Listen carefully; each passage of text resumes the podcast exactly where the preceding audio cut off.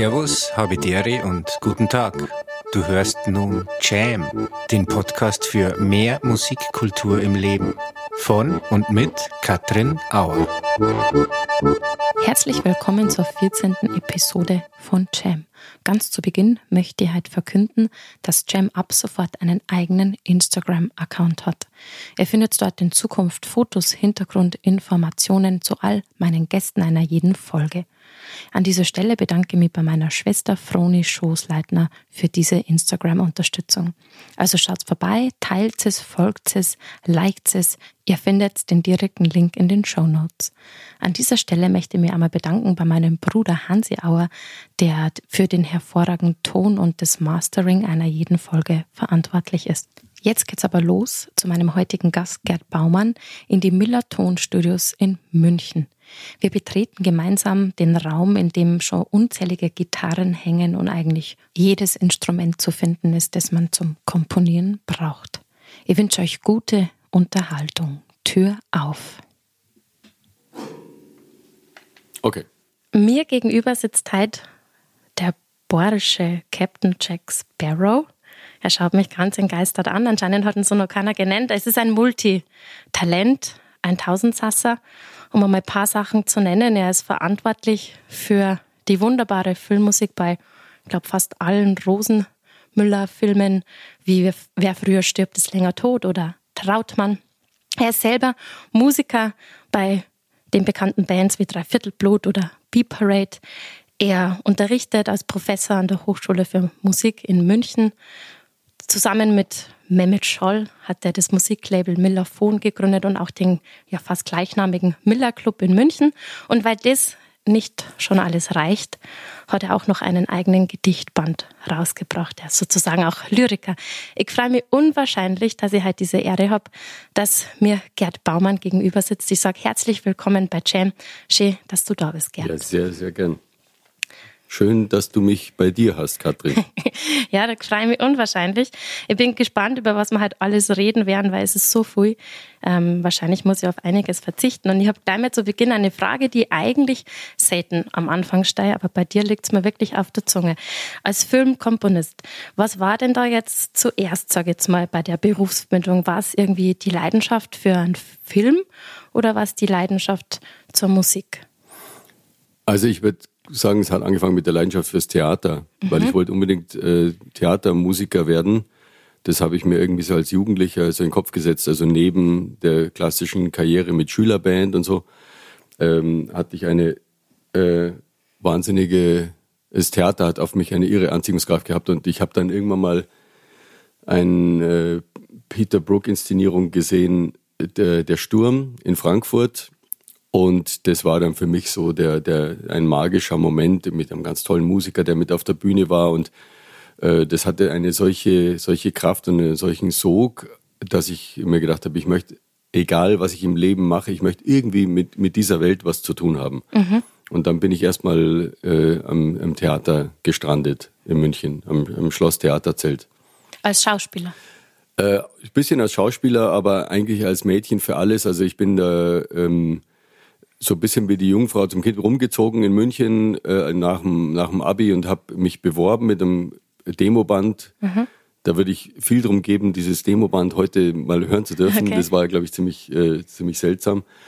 Und äh, bin dann, habe wirklich so verschiedene Off-Theater abgeklappert und habe dann bei einem Theater, beim Studiotheater im Fuchsbau, äh, war es dann so, dass gerade zufällig äh, eine die Frau vom Intendanten quasi da war und die gemeint hat, ja, wir brauchen bestimmt niemanden, aber vielleicht einer macht gerade eine neue Inszenierung von Leons und Lena und vielleicht der sucht, glaube ich, einen Musiker mhm. und ruft den doch mal an. Und dann habe ich den angerufen und dann bin ich am nächsten Tag zu dem Regisseur hin und der wollte mein, mein Demo überhaupt nicht hören.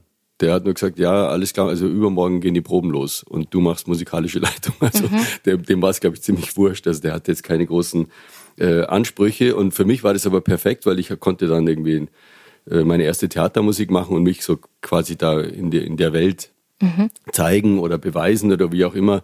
Und da ging für mich, ähm, da ging für mich irgendwie alles los. Wir haben da unheimlich viel zu tun gehabt und wahnsinnig viel Spaß gehabt und es war ein irgendwie sehr luftiger und, und seltsam, schön seltsamer Einstieg in diese Theaterwelt. Mhm.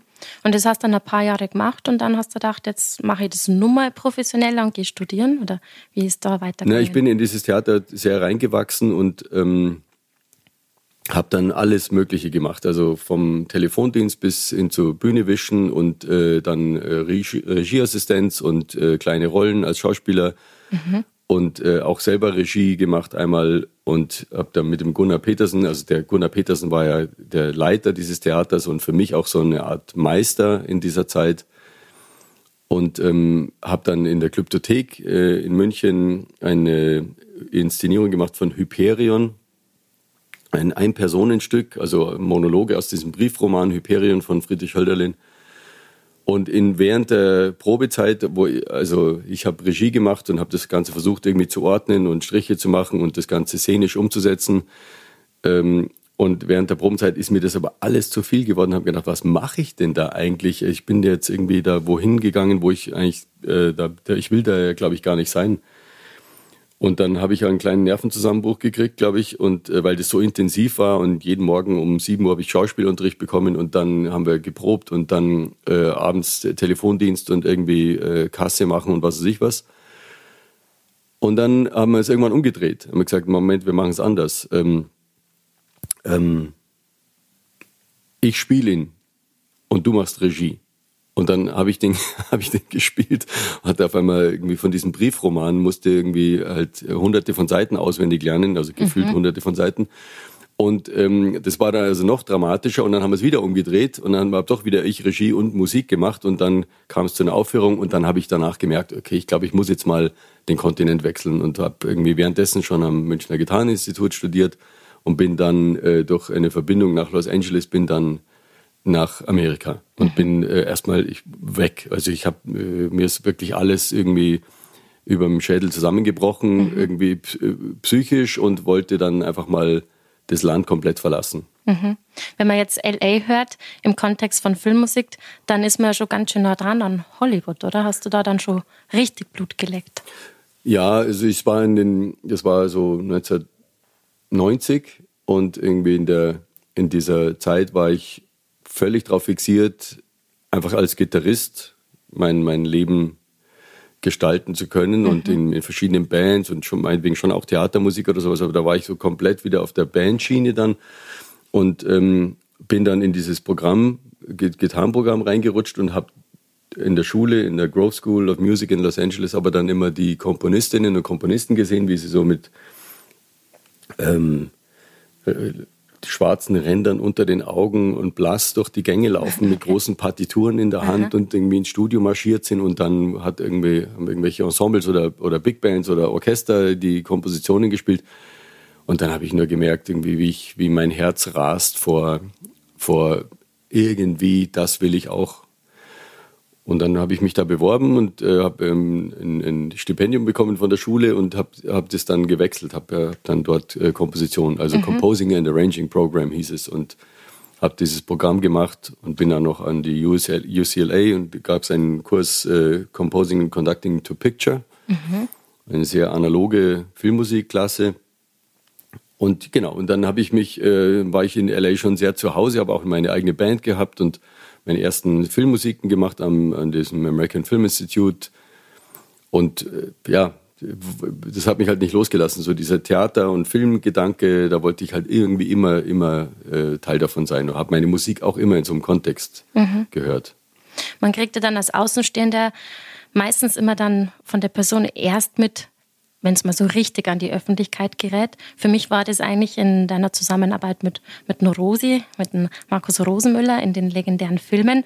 Hattest du aber davor immer schon sozusagen parallel komponiert und warst selber wieder als Musiker auf der Bühne oder war dann wirklich also der erste Durchbruch mit den Rosenmüller-Filmen? Ja, Durchbruch ist immer die Frage, wie man das äh, formuliert. Mhm. Ähm, das ist natürlich, was du meinst, ist, dass es da äh, dann öffentlich auch bekannter genau. wird und äh, von vielen Leuten gehört wird. Das war bestimmt so. Ich habe davor ähm, war ich auch weniger auf, äh, auf Bühnen und weniger im, so im, im weniger Songs gemacht und sowas, sondern hab, ich habe ganz viel, um mein Leben zu, zu finanzieren, habe ich viel Werbung gemacht, habe viel. Imagefilme gemacht und so Sachen und nebenbei, aber dann zum Beispiel, als ich zurückkam, meine eigene Band wieder aufgebaut, die ist Merge Left. Das war eigentlich wirklich eher so Theatral, Jazz, avantgardistische Musik mit seltsamen Besetzungen und habe ähm, hab eine Oper geschrieben, äh, Nyx hieß die, und die wurde im Rahmen der Münchner Biennale aufgeführt. Und das war wahrscheinlich die, äh, die einschneidendste musikalische Erfahrung in meinem Leben, weil ich da so dafür gebrannt habe und so äh, leidenschaftlich dafür gearbeitet habe und so unglaublich auf die Schnauze gefallen bin. Okay. Im Sinne von eben Erfolg oder äh, Bewertung von außen. Und es war aber eine, eine, ein Stück Musik oder eine Produktion, die ich sehr, sehr gerne mochte und immer noch sehr gern mag. Nur war das in einem komplett falschen Kontext. Also das lief auf so einem neuen Musikfestival, Münchner Biennale. Äh, zu dem Zeitpunkt damals wusste ich nicht mal, was weder was neue Musik bedeutet, noch was die Münchner Biennale ist. Mhm. Und äh, irgendwie das Kulturreferat hat mich da vorgeschlagen und ich bin da halt irgendwie dann genommen worden, habe mir gedacht, ja, super, die, es wird auf alle Fälle aufgeführt und wir kriegen ein bisschen Geld. Sehr, sehr wenig, aber wir kriegen ein bisschen Geld. Und dann, äh, also eine selber geschriebene Geschichte mit äh, Michael Cornford zusammen habe ich ein, ein Libretto geschrieben. Und es war sehr trashig, würde man sagen, ja. Also so eine Geschichte, die irgendwie im griechischen Altertum verortet ist, aber gleichzeitig irgendwie zeitlos und irgendwie mit einer mit einem Stripclub und das Zeus in einem Stripclub arbeitet und seine Freundin ist eben eine der Stripperinnen und Nyx, die Göttin der Nacht, irgendwie äh, spürt ihn auf in der Zeit, wo niemand mehr an die griechischen Götter glaubt. Mhm. und ist total sauer, dass Zeus ein irdisches Leben führt und so ein verwerfliches äh, Lotterleben. Und äh, redet halt mit ihm, sagt so, pass auf, du, äh, du warst mal Zeus, du musst schon wieder, du musst, also das geht so nicht, ja, du kannst jetzt nie, nicht einfach in so einem Laden, ähm, also ein Comedy-Laden, ja, so ein, so ein schlechter. Und dann äh, sagt er, hey, pass auf, lass mich, ich bin total glücklich, ich, mir geht's total gut hier, lass mich mal mit diesem Götterscheiß in Ruhe. Und dann wird sie ja wirklich sauer. Und wenn eine Göttin wie Nyx sauer wird, dann hat das schon natürlich ein, eine, eine Wirkung. Und sie gibt ihm dann auch wieder die Kraft, äh, Donner zu erzeugen. Einfach mit dem Fingerschnippen, dass, mhm. dass auf einmal Donner entsteht. Und dann merkt er diese verloren gegangene Macht, dass ihn das schon irgendwie ziemlich heiß macht wieder. Und irgendwie er ist total zwiegespalten zwischen diesem, diesem irdischen, eigentlich glücklichen Dasein, sehr bescheidenen, aber ähm, äh, entspannten Dasein und eben diesem, dieser Göttervergangenheit. Und dann eskaliert es eben so, dass, äh, dass Nyx ähm, komplett sauer wird, weil er sich verweigert und dann wird sie die ganze äh, Welt verdunkelt sie dann am Schluss. Ja? Also mhm. ein sehr dystopisches Ende. Und jetzt habe ich dir die ganze Geschichte erzählt. Ja, und ähm, weil du merkst schon, weil ich halt, ähm, weil ich da sehr dran gehangen habe. Und mhm. dann waren bei der Premiere 60 und ich hatte, muss ich noch dazu sagen, eine, eine Band eher wie so eine Tom Waits Kapelle oder sowas, ja, so eine Sieben-Mann-Kapelle, mhm. ähm, aber eher wie so Zirkusmusik das Ganze. Also es war jetzt keine, überhaupt, hatte nichts mit neuer Musik zu tun. Sinne von irgendwie freitonal oder atonal oder irgendwie äh, die Vermeidung von Melodien oder die Vermeidung von Wiederholungen hatte nichts damit zu tun. Und dementsprechend wurde das also äh, zerrissen. Die äh, was mir am meisten in Erinnerung geblieben ist in den Kritiken, war, die Musik von Gerd Baumann klingt, als hätte man warmes Bier in kalten Kaffee geschüttet. Mhm, okay. Und ähm, diese, diese Niederlage, also in mhm. Anführungszeichen, dass das also so dermaßen nach hinten losging, nicht beim Publikum, muss man sagen. Mhm. Die haben es ziemlich gefeiert, die Leute, die da waren, aber okay. bei, der, bei der Presse, ähm, die haben also da, die fanden das echt nicht lustig. Ja.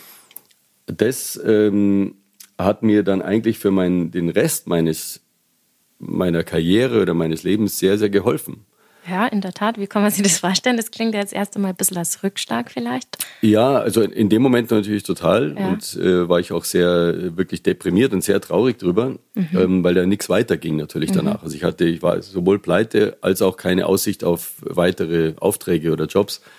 Aber es hat mir insofern geholfen, dass man irgendwie weiß, wie man etwas selber bewertet. Also mhm. wie man etwas selber findet. Und wenn ihr jetzt jemand anders sagt, oder in dem Fall 20 äh, Journalistinnen und Journalisten sagen, das ist totaler Müll, was du gemacht hast, dann heißt es aber nicht, dass das Müll ist, mhm. sondern es kann immer noch sein, dass es sehr wertvoll ist für mich. Ja, verstehe. Und andersrum genauso. Wenn mhm. Leute irgendwas feiern und sagen, das ist ja phänomenal, das ist ja mhm. großartig, dann kannst du trotzdem innerlich wissen, das ist es eigentlich nicht. Mhm. Das ist eigentlich vielleicht sogar ganz bedeutungslos mhm. oder irgendwas, was ich einfach kopiert habe und nachgemacht habe.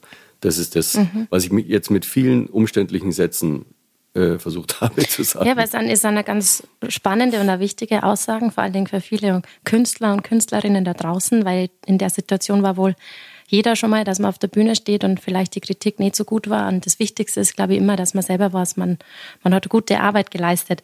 Gerd, ich würde sagen, bevor wir jetzt wirklich mal über deine Arbeit konkret sprechen, wie, wie du komponierst, hören wir doch einfach mal rein in irgendeine Art von Filmmusik und lassen unseren ZuhörerInnen noch mal ein bisschen Bilder im Kopf kreieren. Mhm. Ja,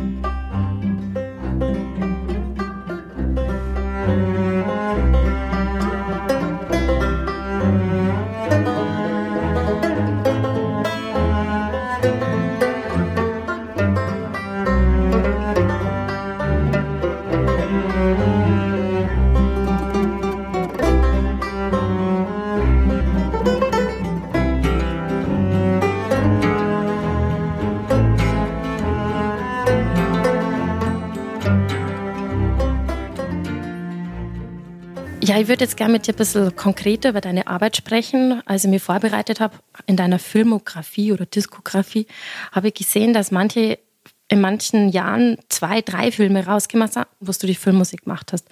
Heißt das auch, du arbeitest teilweise wirklich an zwei, drei Filmprojekten gleichzeitig oder kannst du das wirklich so sequenziell abgrenzen? Also es ist schon auf eine Art normal, dass man an mehreren Projekten arbeitet. Ich, ich würde sagen, ich kann das deutlich schlechter, als viele mhm. Kolleginnen und Kollegen das können. Äh, und ich versuche es auch zu vermeiden. Und manchmal geht's halt nicht. Also manchmal mhm. bist du in der Vorbereitung von einem Film, der vielleicht, wo du vor den Dreharbeiten irgendwas zu tun hast mhm. und irgendwie bei dem anderen Film bist du schon in der Postproduktion und dann okay. gibt's halt Überschneidungen. Ich versuche das aber zu vermeiden, mhm. weil ich, äh, weil ich das nicht so gut, äh, ich bin da nicht so gut im Multitasking. Und Natürlich ist es bei jedem Projekt sicherlich anders, aber kannst du für uns vielleicht trotzdem mal beschreiben, wie so der Vorgang ist? Ähm, zum Beispiel, wie lang dauert im Durchschnitt so ein Filmmusikprojekt von so einem 90 oder 120-minütigen Film? Und ähm, siehst du den fertigen Film und dann schreibst du die, die Musik dazu oder kriegst du immer wieder dazwischen Szenen? Also vielleicht uns mal wirklich so ein gutes Bild davon zu machen, wie ja. du arbeitest. Also es ist, es ist tatsächlich schwierig, auf diese Frage einheitlich zu antworten, mir, ja. weil wirklich jedes Projekt anders ist und es gibt vielleicht eine, eine grobe Schnittmenge oder, oder eine. Ähm, in der Regel macht man, äh, beginnt man mit der Musik, wenn der Film abgedreht ist. Mhm. Im Idealfall aber nicht. Im Idealfall mhm. ist man schon deutlich früher eingebunden. Okay. Das, ich sage es nur so, weil in, in der Regel ist es so, dass äh, ähm, äh, dass Produzenten oder, oder, oder Regisseure oder Regisseurinnen jetzt das nicht unbedingt als Priorität davor haben. Mhm. Wer macht denn eigentlich die Musik? Mhm. Im Idealfall, wie gesagt, ist es aber schon so, dass man, dass man sich schon irgendwie im Stadium des Drehbuchs Gedanken macht, was könnte denn da passieren? Okay. Könnte da schon irgendeine Musik wichtig sein, die man für den Dreh schon braucht? Das heißt, dass man eigentlich ja dann durch die Musik schon den Dreh inspiriert und nicht nur andersrum. Genau. Ah, also okay. Also das heißt, du kannst irgendeine Szene lesen und dann überlegen, hey, da könnte es doch sein, irgendwie, dass da ein bestimmter Song läuft und dass die zwei, die sich gerade unterhalten, in ihrem Gespräch irgendwie Bezug auf den Song nehmen. Mhm. Und an der Stelle ja, läuft gerade irgendeine eine Songzeile im Hintergrund, die irgendwas triggert im Gespräch. Mhm. Jetzt nur als, als ja. profanes Beispiel. Und ähm, oder es gibt irgendeine Tanzszene, wo man mhm. schon irgendwas vorzuproduzieren hat und das mhm. heißt, es ist wichtig, dass es synchron ist oder man sieht vielleicht sogar eine, eine Band im Hintergrund oder ein Orchester im mhm. Hintergrund und man will ja, dass das synchron ist und echt wirkt. Und Äh, all diese Sachen, deswegen sage ich, im Idealfall ist man schon weit, weit im Vorfeld eingespannt und ähm, der Regelfall ist aber nicht unbedingt so. Das heißt, dann beginnt man, wenn der Film fertig geschnitten ist und dann würde ich sagen, ist die Durchschnittsarbeitszeit, es kommt auch darauf an, ob es ein, ein Fernsehfilm ist mit wenig Budget, wo, wo es einfach schnell zu gehen mhm. hat, oder ob es ein ganz aufwendiger Kinofilm ist. Ich würde mal sagen, alles zwischen äh, drei Wochen und ähm, halben Jahr mhm. oder bis zu einem Jahr mhm. äh, kann die Arbeit dauern. Also mhm. das ist wirklich ganz abhängig von der, der, der Intensität, mit der man arbeitet und was es äh, auch die budgetären Möglichkeiten hergeben mhm. und wie aufwendig das Ganze ist. Und wird die Musik, wahrscheinlich auch wieder so eine Frage, das mal so und mal so zu beantworten ist, aber wird die Musik echt nur live eingespielt oder auch ganz, ganz viel einfach produziert sozusagen? Computer, oder? Auch da gibt es keine pauschale Antwort. Es, es, gibt ja auch komplett elektronische Soundtracks oder mhm. die einfach komplett irgendwie synthetisch, äh, synthetisch produziert werden und werden sollen. Mhm. Und andere, jetzt habe ich gerade irgendwie für den German Kral, ein, ein Argent, dieser argentinisch-deutsche Film, ähm, Adios Buenos Aires mhm. ähm, heißt er. Und da habe ich einfach nur Klavier, Gitarre, Geige fertig. Okay. Und da, mhm. da das ist rein analog und es ja. soll auch so sein, aber bei anderen Projekten kann es äh, ganz gegenteilig sein. Also ich würde sagen, auf all diese konkreten Fragen mhm. kann man nie wirklich ja. pauschal antworten, weil das ist auch das Schöne an mhm. diesem, an der Tätigkeit. Mhm. Und wie beziehungsweise an welchem Instrument komponierst du dann vorwiegend? Ich kann mir jetzt vorstellen, du sitzt an der Gitarre und schaust mal, okay, welche Themen kommen so raus oder ist das einmal am Klavier oder dann wirklich gleich an der Elektronik? Auch da, auch da sehr unterschiedlich. Also ähm, das Instrument, wo ich mich am wohlsten fühle, ist die Gitarre. Das mhm. heißt, viele Sachen entstehen tatsächlich auf der Gitarre, aber die Gitarre ist ja auch ein Instrument, was auf eine Art dann sehr limitiert, je nachdem, was in welchem Genre man sich bewegt. Mhm. Und ähm, das heißt, dann ist es dann auch oft das Klavier und oft ist es aber auch irgendwie das Sofa. Also, dass man sich einfach in der Szene mehrfach anschaut und dann einfach mal entspannt in die Stille reingeht und die Szene mal innerlich durchlaufen lässt und, und überlegt, was ist denn das fehlende Element, was, was in dieser Szene dramaturgisch noch eine Komplementärfarbe ist zu dem, was eh schon da ist. Mhm. Und das sind eigentlich eher so pauschale oder jetzt erstmal klingt es sehr esoterisch oder, oder, oder abgehoben. Das ist aber tatsächlich das Allerwichtigste. Das ist die Haltung, die mhm. man hat. Also was, was will man eigentlich erzählen? Was will man mit der Musik eigentlich sagen? Und das ist das Aller, Allerwichtigste. Das kommt vor diesen konkreten äh, Fragen, in welchem Genre möchte ich mich denn bewegen, in welcher Tonart ist das Ganze, welche Geschwindigkeit hat es.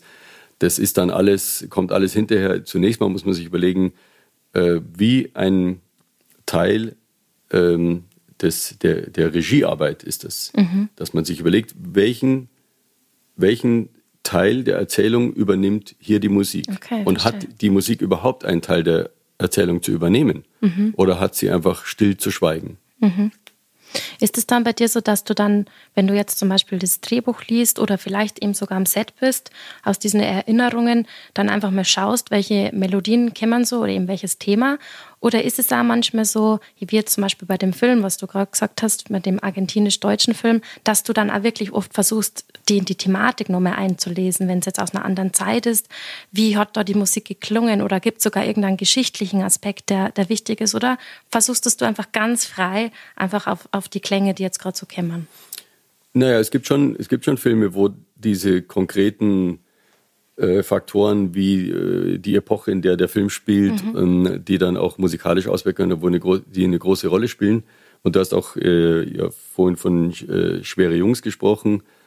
Ähm, und da hat das eine, eine große Rolle gespielt. Oder mein, mein erste, meine erste Filmmusik, in der ich eigentlich nur als Produzent dabei war, gemeinsam mit äh, Stefan Nölle und Alex Haas, aus der Tiefe des Raumes. Das ist ein Film, der in den 60er Jahren spielt. Ähm, und wo wir uns wirklich sehr, sehr stark damit beschäftigt haben, wie ähm, sind die Produktionsmittel, also wie klingt es, welche Mikrofone verwenden wir, welche Gitarrenverstärker mhm. und, ähm, und wie wird das Ganze aufgenommen. Das heißt, und äh, um das möglichst äh, originalgetreu nachzuempfinden und ähm, da spielen alle diese Sachen natürlich eine ganz konkrete Rolle. Und mhm. ähm, trotzdem ist über all dem, äh, das sind ja, das sind ja sozusagen Verpackungskriterien. Und mhm. über all dem schwebt aber trotzdem immer die Frage, was habe ich zu erzählen? Also was, was, ist, die, was ist die Aufgabe der Musik? Diese, diese Frage muss man sich, die muss man beantworten können und man muss sie vielleicht nicht unbedingt verbal beantworten können, aber man muss sie emotional beantworten können. Dass mhm. man ein Gefühl dafür hat, das kann ja auch sehr abstrakt sein, dass man sagt, mhm. okay, das ist einfach hier alles dunkelgrün, ich brauche einen, einen kleinen Tupfer Orange. Okay dass, dass wir unsere Zuhörer und Zuhörerinnen nicht ganz verwirren, weil du gerade gesagt hast, ähm, ich habe vorher von schwere Jungs gesprochen, das war noch bevor die Mikrofone an waren, wenn mir nicht alles täuscht, aber da möchte ich jetzt gleich drüber reden. Ähm, bevor es soweit ist, hören wir auch gleich da mal nochmal rein, weil es so ein brutal, wahnsinnig vielseitiger Soundtrack ist. In der Liebe bin ich König, meine Waffe ist der Kuss, meine Welt sind rote Herzen, die ich erobern muss. In der Liebe bin ich König, und wenn ich dich gewinn, darf ich dich einmal küssen, du meine Königin.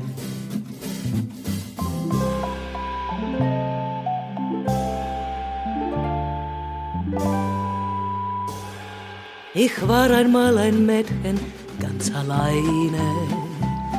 Nur Johnny Blue, der nannte mich die Seine. Ich aber träumte einzig von der Ferne und schaute voller Sehnsucht in die Sterne.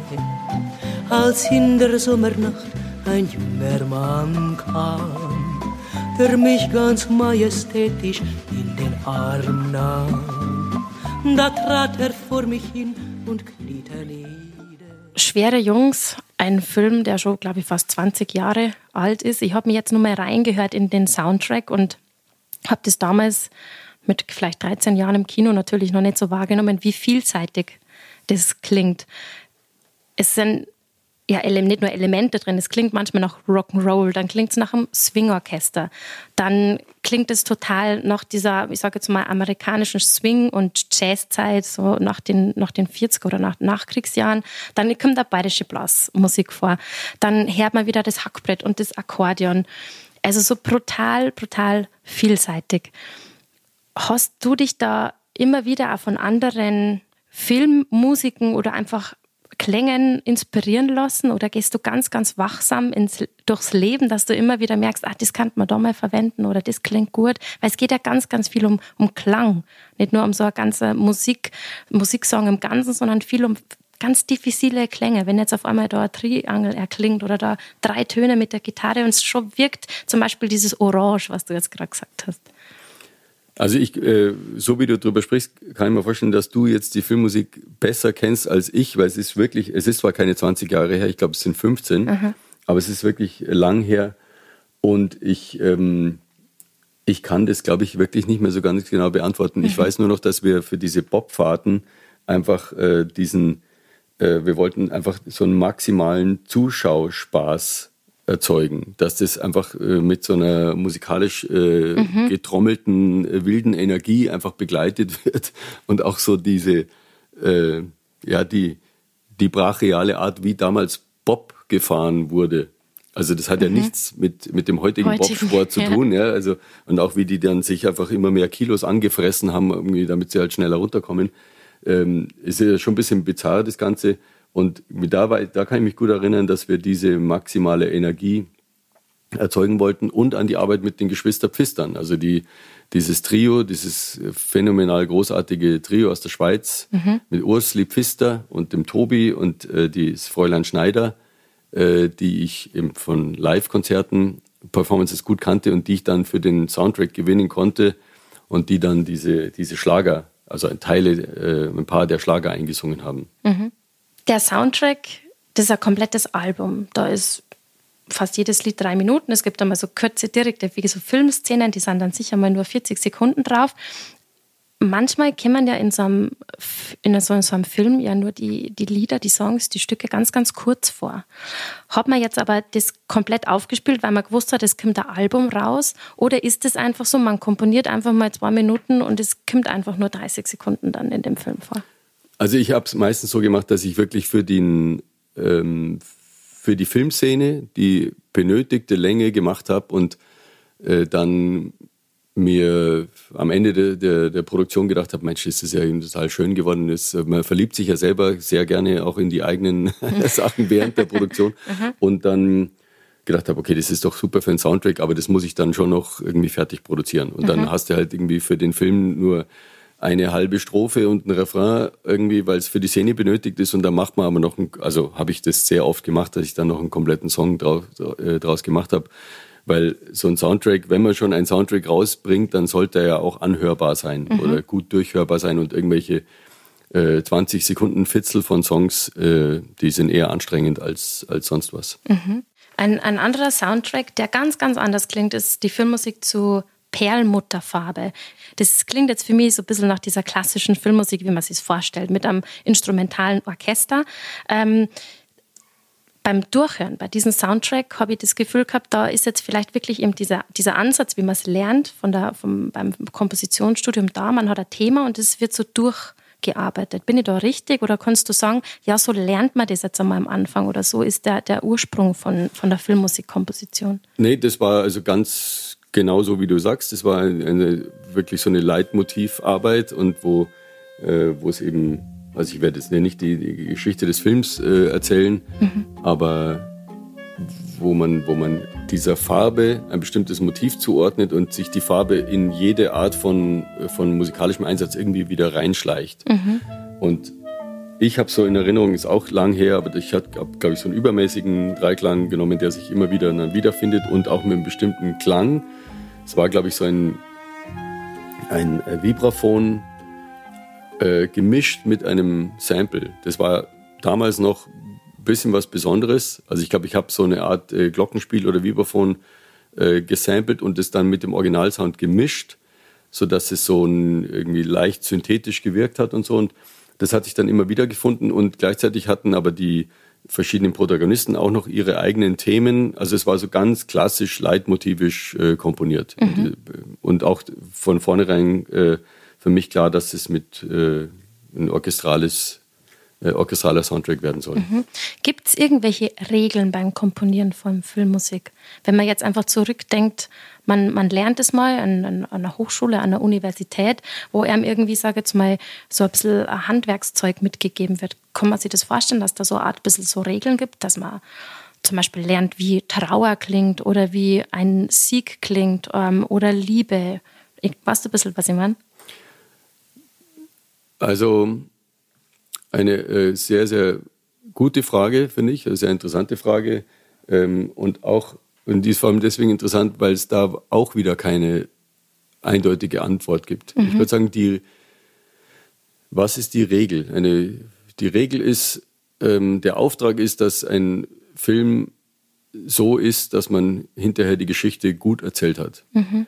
Und wie das jetzt bewertet wird, ob eine Geschichte gut erzählt ist, da gibt es so viele verschiedene Facetten. Also der eine sagt so, der andere sagt so. Ja, klar, sowieso. Und ähm, für mich ist äh, äh, ein, ein H-Dur-Dreiklang ist ein, ein, hat eine traurige, vollkommene Schönheit. Mhm. Für andere ist es eher ein, ein, ein, ein heiter, mysteriös mhm. oder sowas. Und deswegen ist es ganz, ganz schwierig, irgendwie äh, ein, ein, eine Allgemeinheit zu befriedigen. Mhm. Und äh, deswegen würde ich sagen, ist die einzige Regel, dass man authentisch vorgeht, dass man es tatsächlich fühlt, was man macht, wirklich fühlt und weiß, was man eigentlich erzählen möchte. Mhm. Wenn du jetzt mich fragen würdest, wie äh, gibt es Regeln, wie man einen Roman schreibt, mhm. dann äh, würde ich sagen, gibt es bestimmt viele, die äh, sagen dir dann, ja, pass auf, ein Roman funktioniert so. In, auf den ersten 70 Seiten muss das und das passieren. Dann muss ein Point of sowieso kommen. Dann mhm. nach 200 Seiten muss auf jeden Fall dieser Punkt kommen. Dann muss eine Kehrtwende kommen. Und äh, so wie dir viele Leute äh, das beim, beim Drehbuch auch erzählen, das sind die Regeln, knallhart, ist immer so. Für mich ist es eine Horrorvorstellung, dass es Regeln das, gibt, aha. die, die immer befolgt werden müssen, weil ich irgendwie mich dann komplett sofort eingeengt fühle oder verunsichert fühle und mir denke, keine Ahnung, also ich weiß nicht, wie diese Regeln gehen auf alle Fälle. Mhm. Und also es, ich würde sagen, alles ist richtig, solange es dir bei der Arbeit hilft und solange es dich motiviert. Für mich sind, äh, sind jede Art von, von, von Regeln eher eine, eine, äh, eine, ein Hindernis, eine Hürde, eine Schwierigkeit, mhm. eine Einschränkung. Und ähm, das will ich aber nicht verteufeln, weil ich kenne viele Leute, für die ist das total wichtig und mhm. irgendwie eine, eine, gute Hilfestellung. So eine Art Struktur oder so. Ja. Äh, du unterrichtest ja auch an der Hochschule und hast da viele Studierende, die sicher auch das Ziel verfolgen. Weil ich das vorher gesagt habe von Handwerkszeug, wenn man sich deine Musik erhört, haben schon ein bisschen was gehört, es ist so wahnsinnig vielseitig. Aber lernen die jetzt dann da im Studium zum Beispiel mal was für Orchester zum Schreiben, dann trotzdem gleichzeitig mal wieder für irgendein Streichquartett oder eben einen Sound aus die 80er Jahre zu produzieren? Oder wie, wie, wie, können wir uns das vorstellen, wie jetzt jemand eine Ausbildung durchgeht, dass man, dass man vielleicht dadurch ja auch seinen Weg findet, genau das, was du gesagt hast, dass man keine Regeln braucht? Mhm. Also ich leite den Studiengang seit, glaube, 2014, aber ich unterrichte nicht alleine. Da gibt es ganz fantastische ähm, Dozenten, in dem Fall tatsächlich nur Dozenten, keine Dozentinnen. Das mhm. wird sich hoffentlich auch bald mal ändern. Mhm. Und ähm, die, also meine Aufgabe ist eher so, dass ich mir die Studierenden natürlich anschaue, anhöre und, und, und kennenlerne und weiß, wo wo es künstlerisch brennt und wo, wo, wo das Potenzial ist und wo am meisten äh, Förderbedarf herrscht. So. Mhm. Und das ist im Laufe von vier Jahren, lernt man sich sehr gut kennen und ich versuche genau daran zu arbeiten, dass man, äh, dass man als Musikerin, als Musiker zu dem findet, wo, was man eigentlich, äh, wo am, am meisten Kraft ist, sagen wir mhm. mal so, am meisten Kraft ist und wo man sich selber am besten entfalten kann und ganz einfach am besten ist. Und am besten ist man dann, wenn man sich künstlerisch wohlfühlt und zu Hause fühlt und sich nicht verstellt und äh, ganz bei sich bleibt. Das würde ich sagen, das hat äh, sehr viel mit, mit allen anderen Lebensbereichen auch zu tun. Mhm. Dass du einfach der oder die bist, der oder die du bist. Mhm. So albern das klingt, und, mhm. aber es, es, hat was mit Selbstfindung zu tun. Und das darin liegt meine Haupt, Hauptaufgabe. Das klingt vielleicht vermessen, aber ich versuche mich natürlich dann auch, wenn ich mir nicht sicher bin, auch zurückzuhalten. Aber manchmal bin ich mir sicher. Dann denke ich mir, nee, du bist da irgendwie auf dem Holzweg, versuch's mal in die Richtung und versuch dann einfach so stilistisch oder, oder menschlich oder wie auch immer einfach so eine äh, Hilfestellung zu geben, dass man zu dem findet, wo ich habe, wo am meisten Kraft liegt. Mhm. Zu deiner Frage, was die, die sehr konkret war, irgendwie Orchestererfahrung oder Aufnahmeerfahrung, Tontechnikerfahrung, Tonsatz, Gehörbildung und sowas. All diese Fächer werden unterrichtet mhm. und wir sind, die Dozenten sind da sehr gut vernetzt und wir sprechen uns da gut ab. Das heißt, es ist eine unglaublich intensive und umfangreiche Ausbildung. Mhm. Und ähm, ja, wenn ich ein bisschen jünger wäre, würde ich mich da gern selbst bewerben. ähm, ganz am Anfang habe ich ja ein bisschen was von deiner Vielseitigkeit schon vorweggenommen, unter anderem auch natürlich ähm, dein Dasein als Musiker. Über das möchte ich jetzt gerne noch ein bisschen mit dir sprechen. Vorher würde ich nur was einspielen. Ich hätte mir da einen Soundtrack oder einen, einen Song rausgesucht von Wer früher stirbt, ist länger tot, weil ich finde, dass auf diesen Alben ganz, ganz viele Songs drauf sind, die man eigentlich wie sagt man da, ich kann jetzt nicht sagen, im, im Radio spielen kann, weil das ist ja fast heutzutage schon wieder ähm, ähm, negativ. Gell? Aber ich glaube, du weißt auch hier, was ich meine. Also Lieder, die man eigentlich viel mehr unter die Leute bringen sollte, weil es einfach geniale Musik ist. Once upon a foggy night I put on my hunting shoes Told my lady not to wait Said I go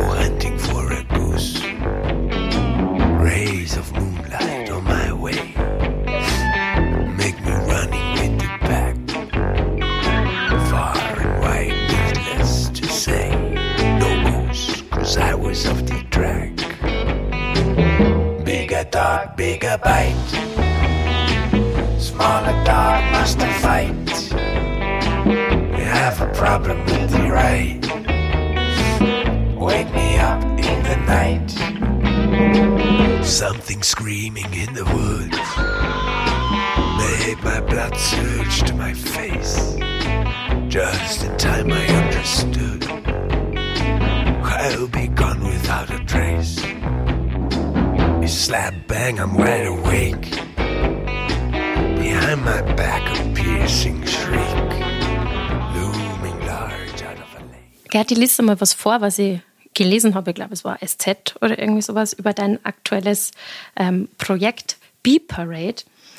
Es habe ihn geärgert, dass die Stücke in den Filmen oft zu Dialogen im Hintergrund oder im Autoradio laufen.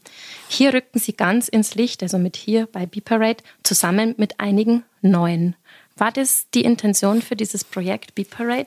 Ja, also das habe ich äh, hundertprozentig nicht so gesagt. Also weil das war wahrscheinlich eher, ähm, eher halt so ein bisschen äh, schmunzelnd gemeint, weil natürlich, wenn ich äh, schreibe ich ja oft auch Songs wissend, dass sie da im Hintergrund laufen sollen. Einfach, mhm, äh, mhm. also das, das ist dann halt sehr ernst, ernst genommen wiedergegeben. Ähm, aber tatsächlich ist es so, dass ich halt durch diese wirklich Fülle von, von Songs, die im Lauf der 20 Jahre oder, oder, oder mehr entstanden sind, sind wahrscheinlich über 100 Songs, mhm. die, die ich natürlich alle auch gern mag und die, äh, die sehr in mir äh, drin irgendwie arbeiten. Äh, dass die dann auch irgendwann einfach gespielt werden wollen. Und die Motivation ist natürlich, das kann ich nicht verhehlen, wenn dann, wenn dann Songs ähm, im Radio laufen oder, oder man ganz viel Schreiben bekommt, wie, wie toll der Song oder dass mhm. der da gespielt wurde oder gecovert wurde oder sowas, mhm. dass man sich dann denkt, Mensch, das ist ja total, es freut mich einfach wahnsinnig. Und äh, die Lust ist dann zu spielen, steigt dann noch mehr. Mhm. Und so ist dann auch B-Parade entstanden, die Band, dass äh, mit zwei Musikern von Dreiviertelblut, äh, der, der, Schlagzeuger Florin Mück und mhm. der Bassist Benny Schäfer und ähm, dann eben dazu noch Sam Hilton, der fantastische Pianist. Und dann, äh, dass wir uns in der Corona-Zeit, im, im, während des ersten Lockdowns, haben wir uns dann hier bei mir im Studio einquartiert und haben einfach mal die Stücke, die so live gespielt und live aufgenommen. Mhm. Und so ist es äh, ein, ein wirklich sehr lang gehegter Wunsch in Erfüllung gegangen. Mhm. Ich habe auch gelesen, aber ich habe jetzt schon gelernt, man darf nicht alles glauben, nein, glauben, was man liest, dass das auch so dein Traum damit war, mit diesem Projekt wirklich so als Gitarrist und als Sänger, so als sozusagen als Personalunion auf der Bühne zu stehen. Ja, äh, also genau, das ist, wird dann also wiedergegeben. Also es ist einfach ähm, Ob es ein Traum ist, weiß ich gar nicht, weil ich bin jetzt, ich bin jemand, der, ich bin gar nicht so wild drauf, im, im Mittelpunkt zu stehen. Mhm. Ich bin gerne verantwortlich und habe gern äh, mitzureden und so, aber ich bin jetzt nicht unbedingt jemand, der fürchterlich gerne im, im Zentrum der Aufmerksamkeit steht. Mhm. Und das ist natürlich, wenn du eine Band hast, wo du, wo du singst und alle Stücke geschrieben hast und irgendwie das auch da, quasi deinen Namen trägt, ist es natürlich so. Und da mache ich es auch wirklich gerne, aber ich merke, also ich bin wirklich kein Frontmann. Mhm. Ich bin, ich hab's, ich hab's gerne äh, quasi ruhig mhm. um mich um mich rum und äh, muss jetzt nicht die ganze Zeit angeschaut werden. Und gleichzeitig liebe ich aber diese Songs und ich liebe es auch mit dieser Band zu spielen. Und ähm, da merke ich dann, dass ich mich auch auf der Bühne total wohlfühle mhm. damit. Also auch mit der Rolle dann sehr wohlfühle. Das wollte ich jetzt gerade sagen, weil ihr habt ja schon mal erleben dürfen. Ich glaube, es war beim Konzert von Dreiviertelblut.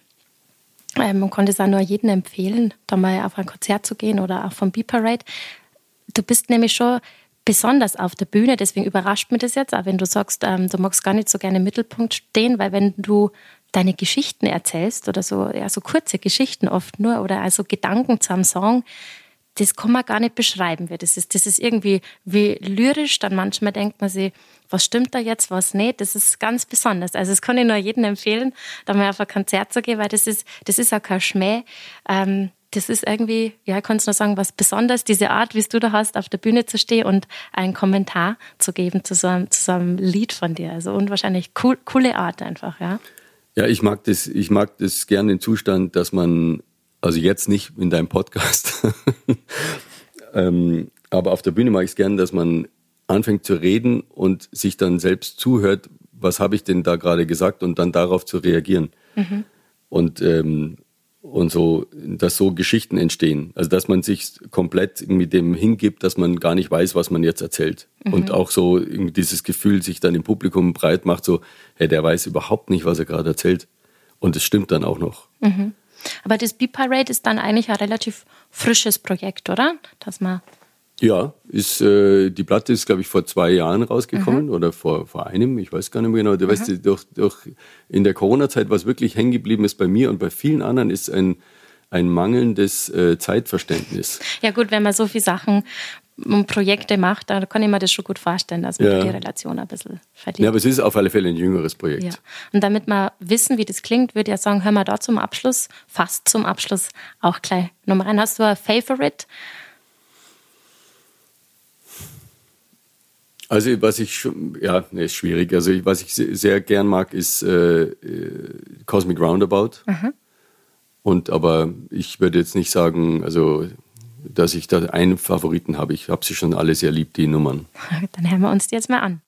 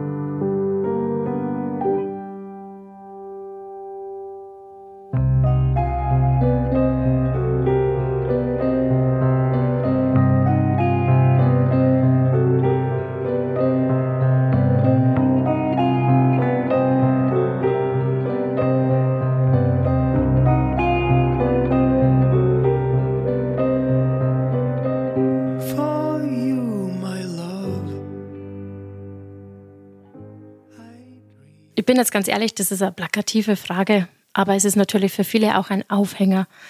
Wie kommt man dazu, dass man mit einem ehemaligen Fußballstar, in dem Fall Mehmet Scholl, ein Musiklabel gründet? Ja, das, äh, der Zufall hat uns zusammen äh, gespült. Und äh, also das Label mache ich gemeinsam mit äh, Till Hoffmann. Mhm. Und, äh, und Till Hoffmann und äh, Mehmet Scholl, die kennen sich seit, seit vielen Jahren und haben am gleichen Tag Geburtstag mhm. und, und, sind einfach gut befreundet. Und kurz, ich kannte den äh, Mehmet gar nicht und kurz äh, vor Labelgründung äh, haben wir uns getroffen und dann ist dieser Gedanke einfach aufgekommen. Und äh, die Tatsache, dass jemand im Label dabei ist, der jetzt quasi, also fachfremd in Anführungszeichen ist, ähm, ist äh, ganz erfrischend. Also mhm. in einem, einem, Blick von außen und, äh, und von jemand, der auch so seine Popularität hat und, äh, ähm, und eine sehr, sehr spezielle Sicht äh, der Dinge und auch gerade im musikalischen Bereich ist auf alle Fälle erfrischend gewesen und so, so ist es entstanden. Habt ihr euch bei dem Label auf einen Sound sozusagen oder auf einen Stil fokussiert? Ähm, nee, es war erstmal tatsächlich ein, sehr, hat es ganz pragmatische Hintergründe, weil wir die Band Moob Mama äh, bei der ersten Platte mitfinanziert haben mhm. und irgendwie im Studio mit bis mitgeholfen haben, organisatorisch. Und dann war eben die Überlegung, wie macht man es dann mit Labelfindung? Und irgendwie ist bei, bei einigen Gesprächen dann der Gedanke aufgekommen, was wahrscheinlich viele junge Künstlerinnen und Künstler auch kennen, mache ich jetzt da diesen Gang, irgendwie diese, diesen umständlichen Weg und alle Labels anschreiben oder mache ich einfach selber eins? Mhm. Wenn man dann weiß, wie viel Action das ist, dann, äh, wenn wir es vorher gewusst hätten, hätte man es vielleicht nicht gemacht, aber das ist ja bei vielen Sachen so, dass es ganz gut ist, irgendwie, wenn man nicht weiß, was das alles bedeutet an Arbeit. Und äh, so ist es entstanden. Das heißt, wir hatten jetzt keine stilistische Vorgabe. Ich habe auch einige äh, oder keine stilistische Maßgabe, so und so wollen wir werden. Es war klar, dass es schon eher auf unseren, diesen Münchner Kreis mhm. erstmal äh, begrenzt ist. Und äh, das Ganze ist aber sehr nach wie vor sehr bunt und wächst und ist immer noch gesund, dieses Label. Also ist es irgendwie, also ganz, ganz erstaunlich eigentlich. Mhm. Hätte man nicht damit gerechnet. Und, und darauf, ich glaube, es war ja danach dann, habt ihr auch noch den Miller Club gegründet, der gleich hier um die Ecke ist in der Müllerstraße. Gab es da also die Intention, vielleicht, ich sage jetzt mal ein bisschen diese Subkultur noch mehr zu fördern und insofern auch die Künstler und Künstlerinnen?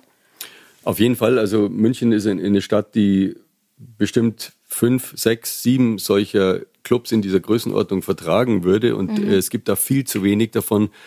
Es ist schön, dass München so berühmt ist für äh, seine Orchesterszene und irgendwie fantastische äh, eben Orchester äh, besitzt und da in der klassischen Welt glänzt. Was die Subkultur betrifft, ist es recht arm um München bestellt, finde ich. Und ähm, es sind tatsächlich einfach Missstände, ganz konkrete Missstände, auch was so die Politik der Subventionen und der, der, der Förderungen betrifft.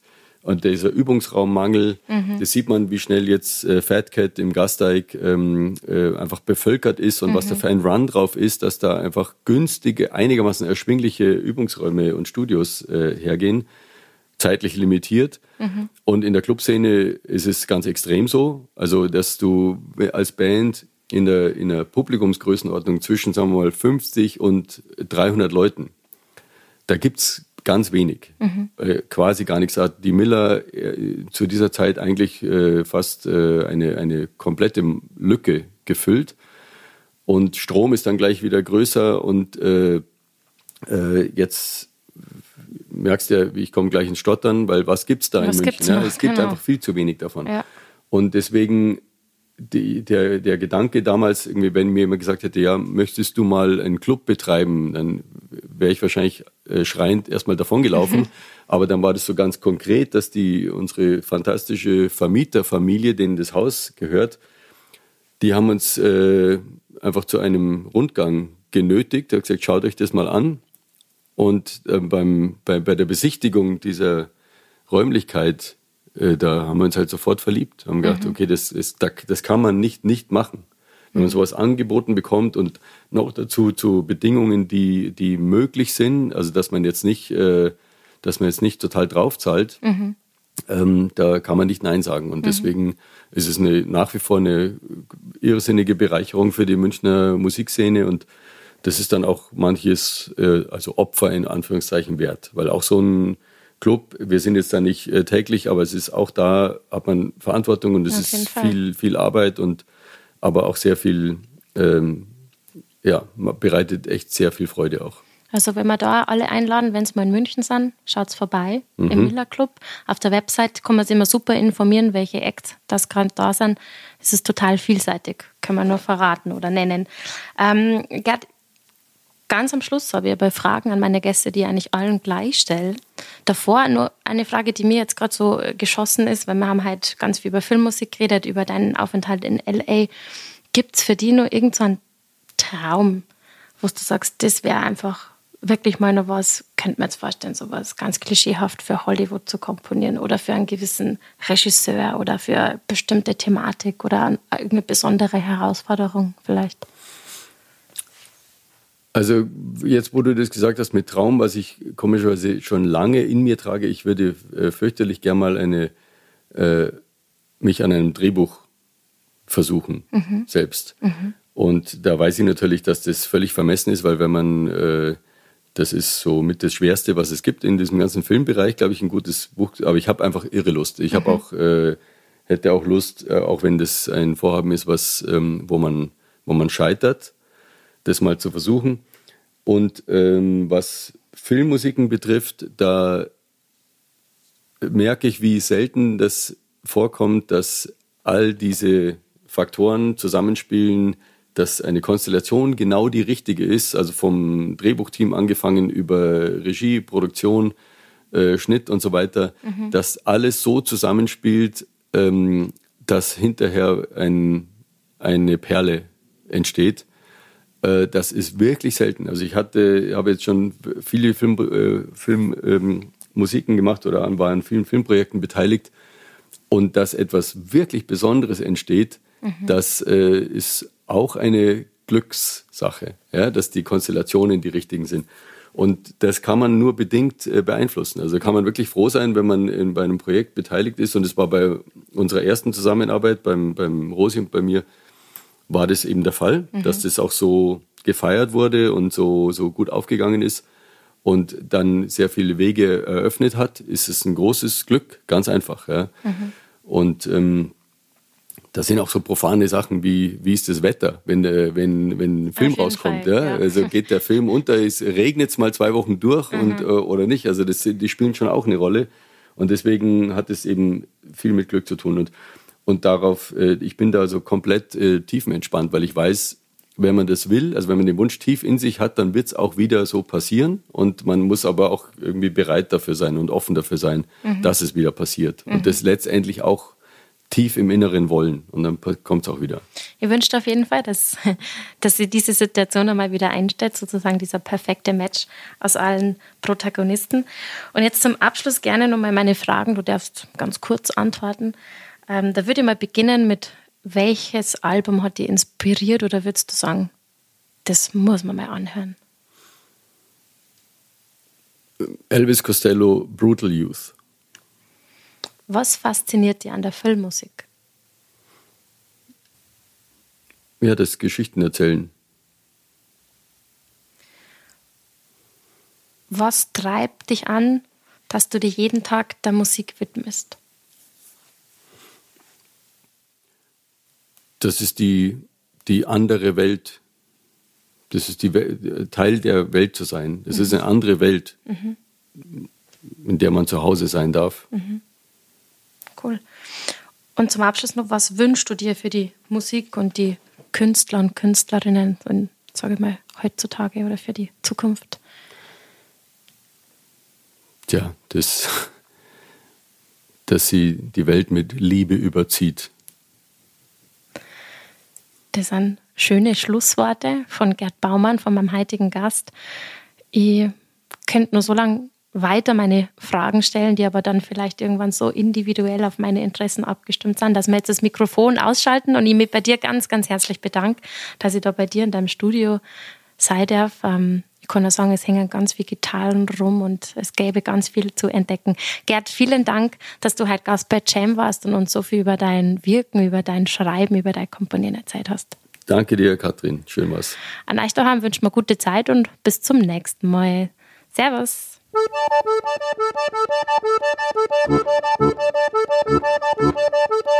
Ein herzlicher Dank gilt dieses Mal dem Biohotel Stangelwirt, welches diese 14. Episode mit unterstützt hat.